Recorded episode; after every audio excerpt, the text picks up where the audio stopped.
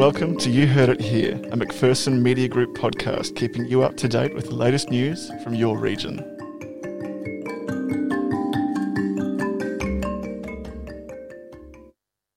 I'm Alex Mitchell. And I'm Caitlyn Grant. Here's what's making news across the Goulburn Valley today, April 21st. Shepparton's multi level car park is on the market, with the prime land in the centre of the city expected to fetch in, in excess of $2 million. The Stewart Street car park is owned by Care Park and is one of eight parking complexes being sold across Melbourne, regional Victoria, and Wellington in New Zealand. CBRE sales negotiator Scott Hawthorne said the site came with a seven year lease to be run as a car park, but that lease could be cut short and the land developed. Shepparton's Central Business District is the focus of a group of local artists who want to bring new life and energy into the area through public art. Shepparton Festival creative de- director Jamie Lee, who has brought the group of seven creatives together, said the artists were working on some amazing concepts of how the CBD can be brought to life.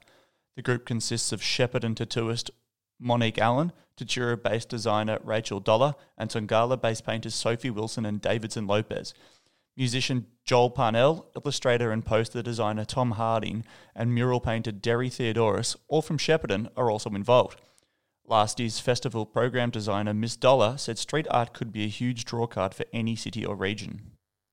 Echuca Regional Health raised the pride flag in its courtyard on Monday, showing its commitment to ensuring an inclusive environment for the LGBTIQA community.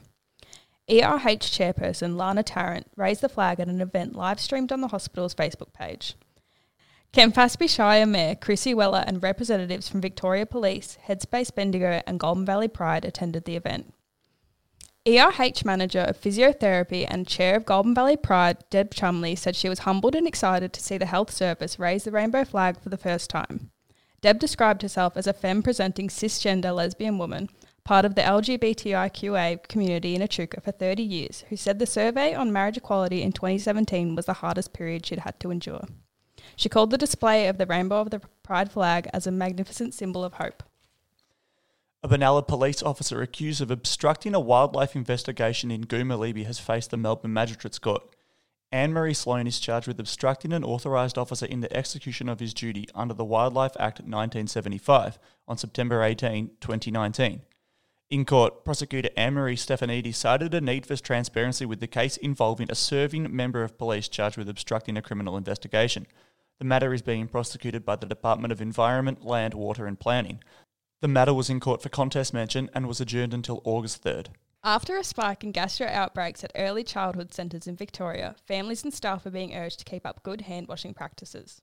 There have been a, there have been 389 outbreaks in childcare so far in 2021, including one in the Campaspe region, four times higher than the average for this time of year.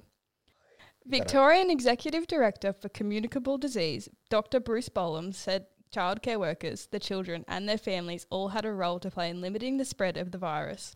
Children needed to be taught and reminded of the need for hand washing, and families needed to keep their children home from early childhood services until 48 hours after they recover. And in sport, injury lists across the Murray Football League are getting longer week by week, but clubs are refusing to use them as an excuse. Soft tissue injuries have hit many sides, including unbeaten Mawela, who come up against a winless Barooga this weekend. O'Dwyer medalist Jackson Gash is star for the Lions in the opening month of the season, booting six goals to go with his expertise at the coalface. Mawela co-coach Jason Sanderson said he wasn't taking the Hawks lightly heading into the clash. That's the news. You're up to date. Wonderful.